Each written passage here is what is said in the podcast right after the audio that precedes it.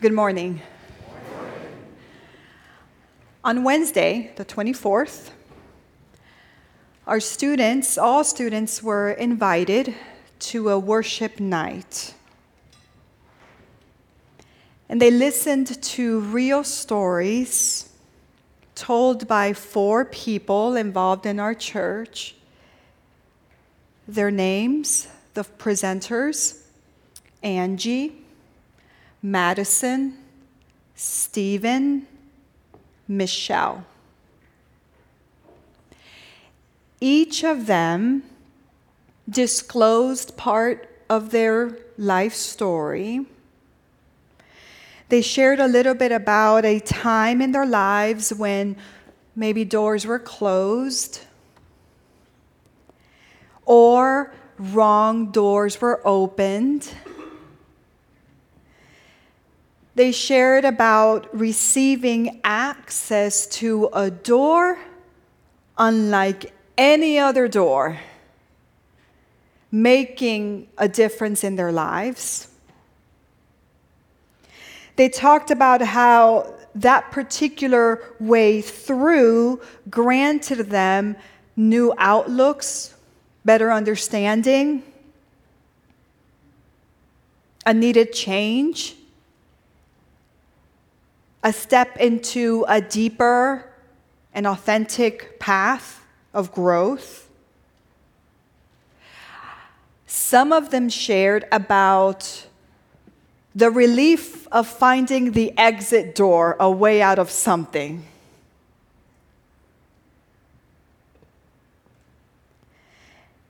Then the students were welcomed to reflect and apply it to their unfolding story.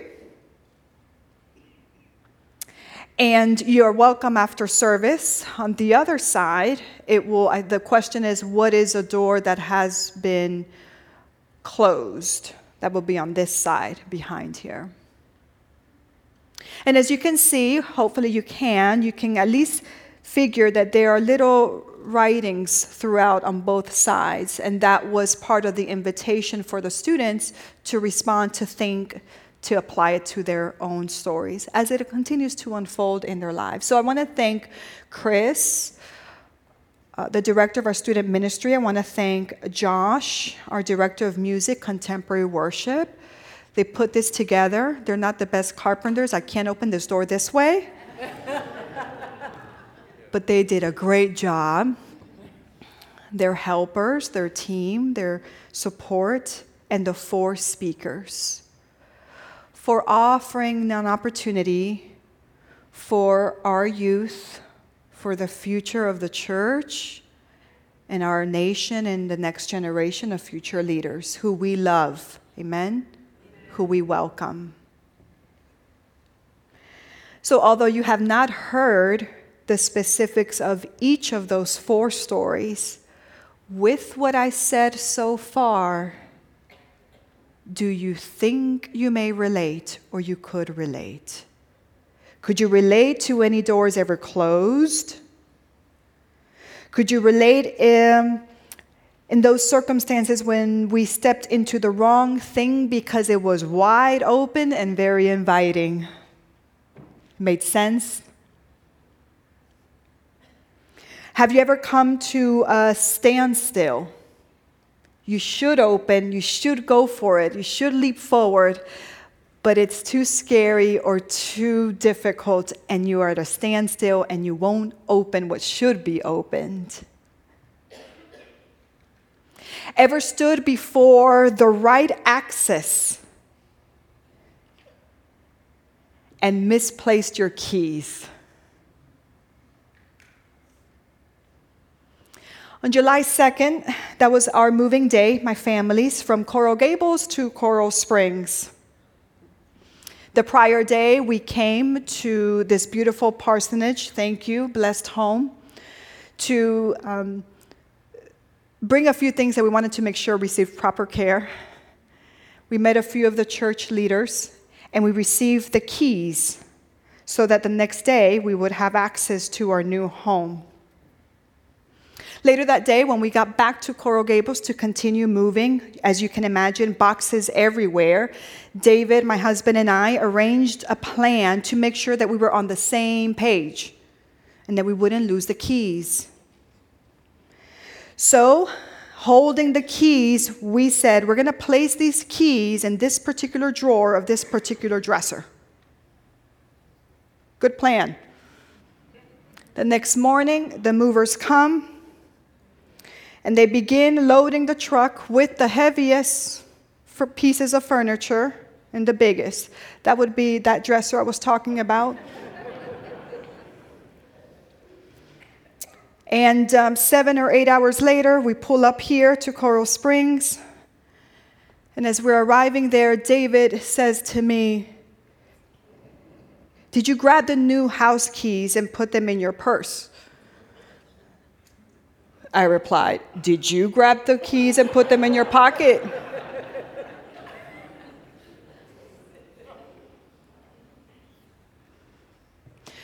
We arrived at the right place with the right people at the right time, right on schedule,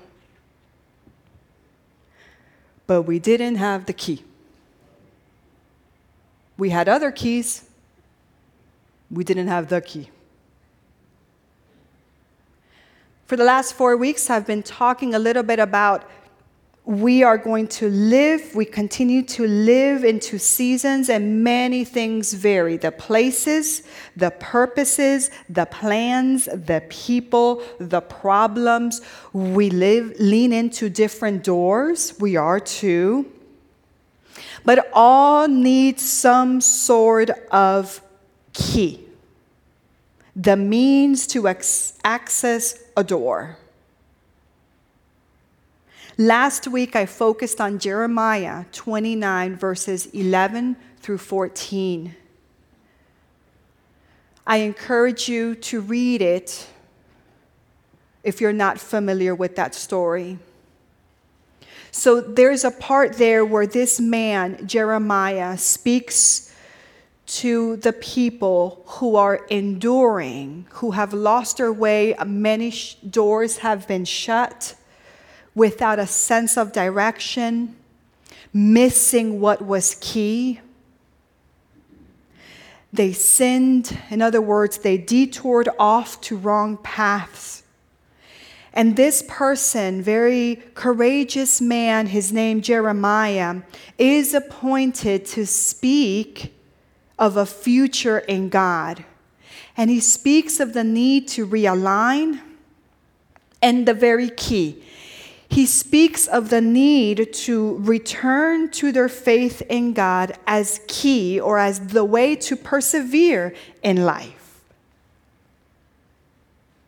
Another key or a door, he talks about there is always an open door of future with hope in Jesus Christ, our Lord. What a beautiful truth and statement for Jeremiah to say to a troubling family and people he cared for. What an honor for Jeremiah, would you say?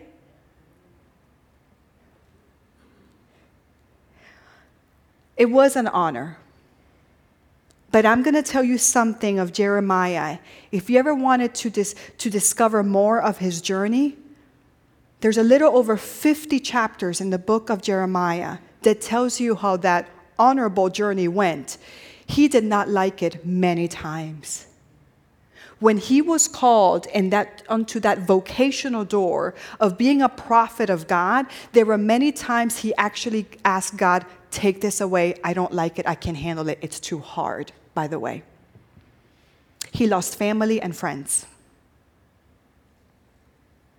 Many times, that vocational door for Jeremiah appeared and felt like a dead end, not an open door for success.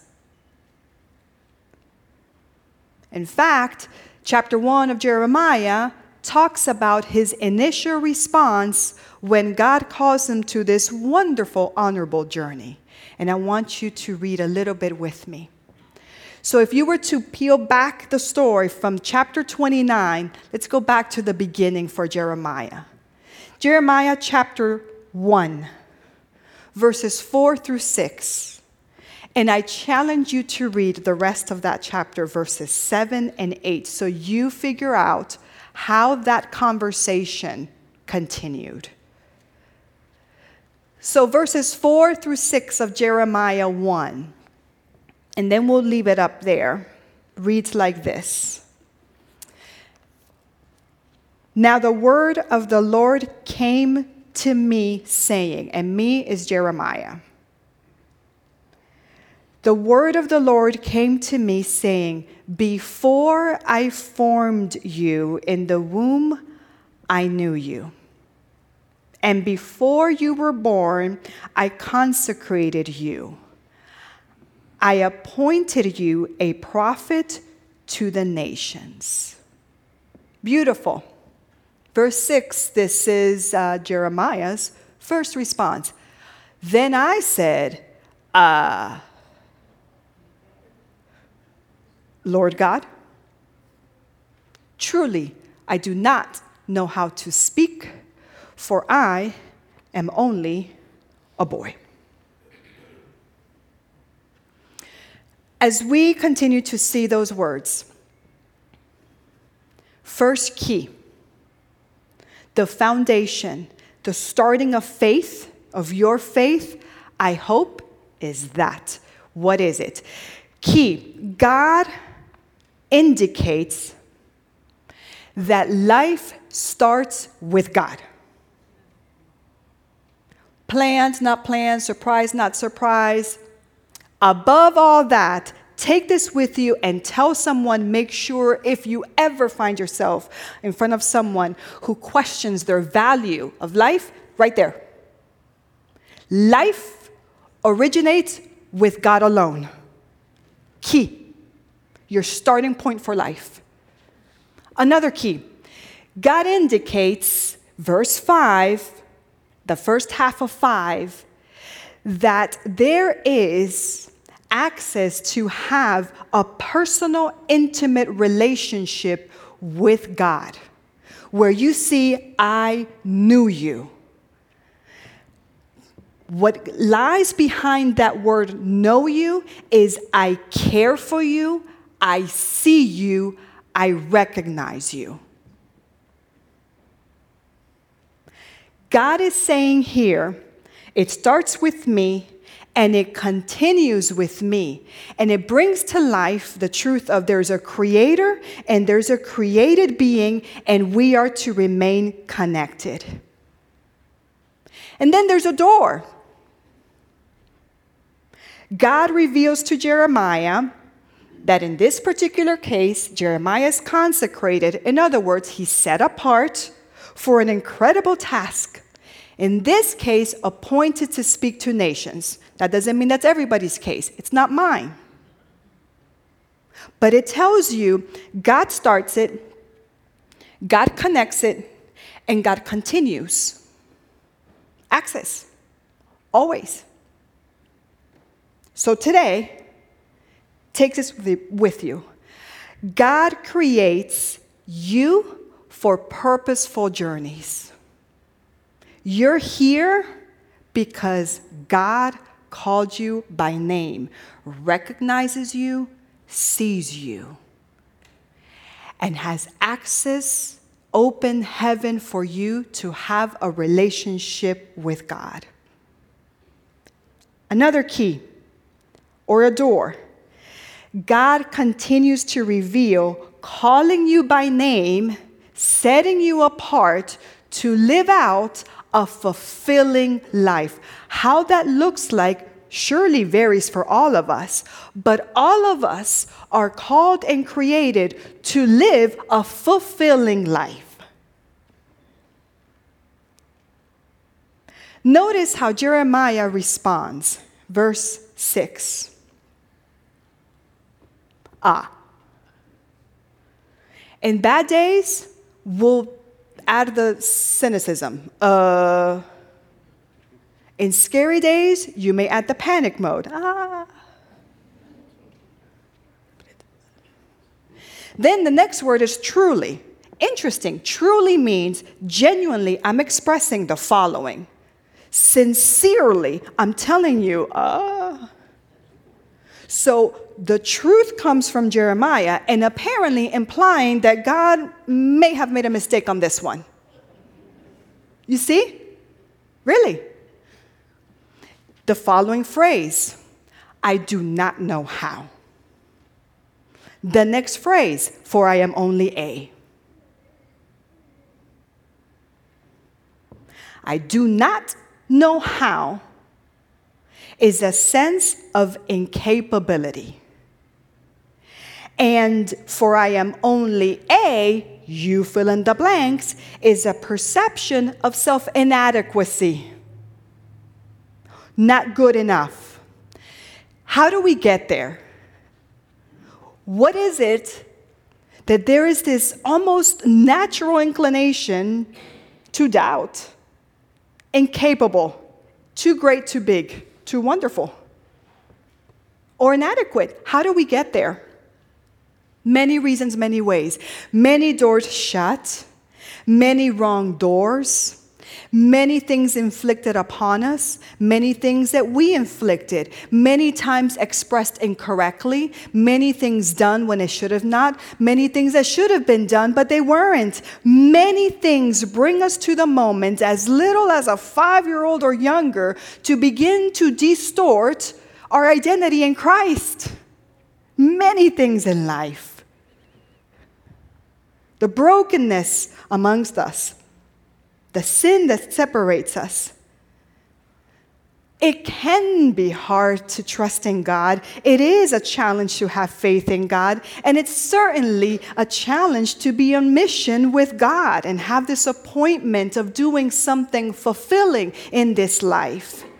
The thought of being unable to fulfill one's calling the failure, the possibility, the consequences, not if, but when we fail. Oh, the hurt that will entail to someone else's life and your own. It is just too much. I'm just going to stand still.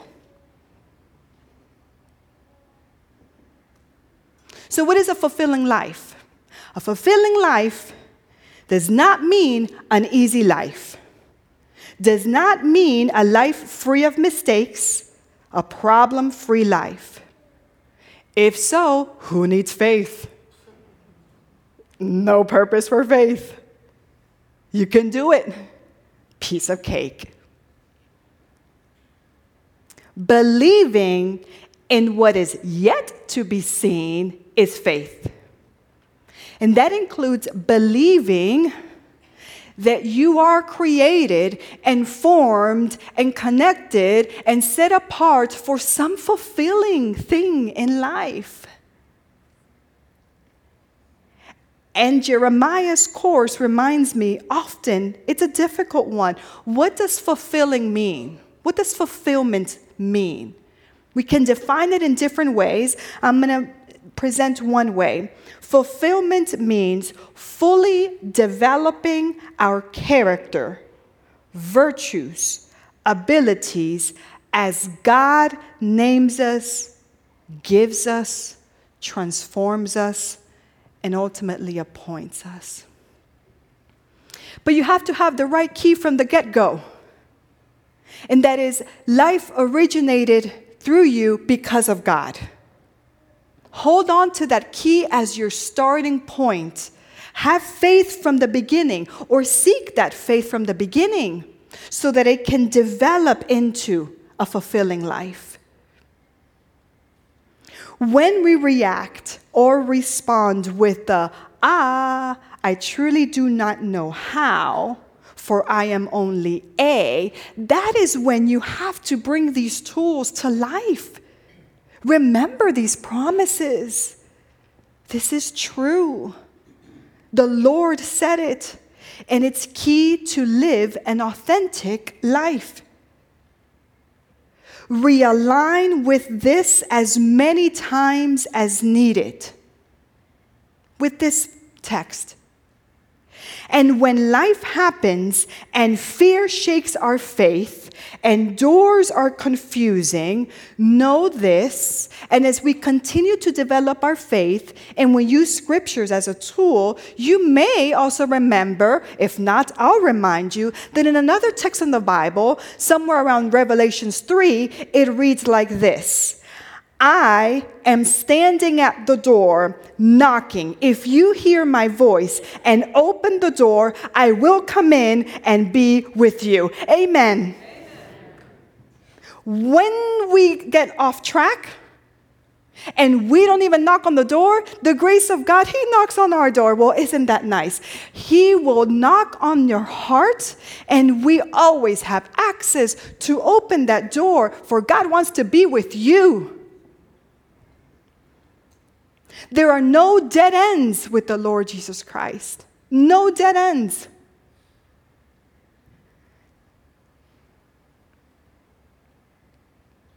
I saw a few babies as I came in to this particular service. Yeah. Keegan to my right. And I believe there's just weeks over here. May they hear these words from their loved ones and from all of those who surround them. Amen. As I come to a close, life is knowing that we can expect God to be with us and see us through it all. May that be your starting point. Life is knowing, believing that we can expect God to be with us and always be an access, an open door. Amen to that.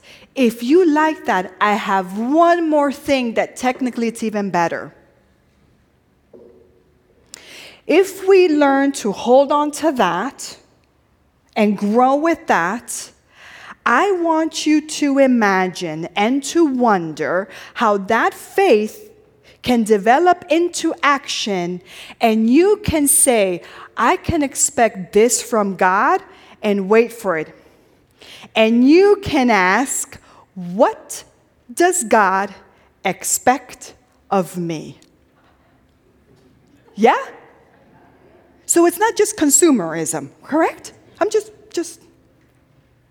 And I'm saying that to tie with the very last thing that he, the Word of God said to Jeremiah I appointed you. You can always expect God to be there but challenge also your life into faith into action. And when life is happening, injustices are happening, detours are happening, dare to ask, What do you expect of me, God, through this piece? What do you expect me? How can this story help the next one coming, perhaps? Ask that question as well. And I encourage you as you leave today, go to the Word, review that. Verse 7 and 8, just in case you're curious, God responds Jeremiah, you're not just a boy. I'm going to help you. And then he explained a little bit more. Put yourself in that story. Ask both questions. Be vulnerable and humble and ask someone you trust, What do you think God expects of me? The younger that you are, the, the better I hope you can get to this. The sooner I really hope you can get to this. So things don't seem in vain. As persons created in the image of God, when we are called by name, on to transformation, we may be appointed to fulfilling purposes. We may say ah, but I hope we say yes as well. God is our beginning and end. An open door is always available. When God knocks on your door, will you open the door?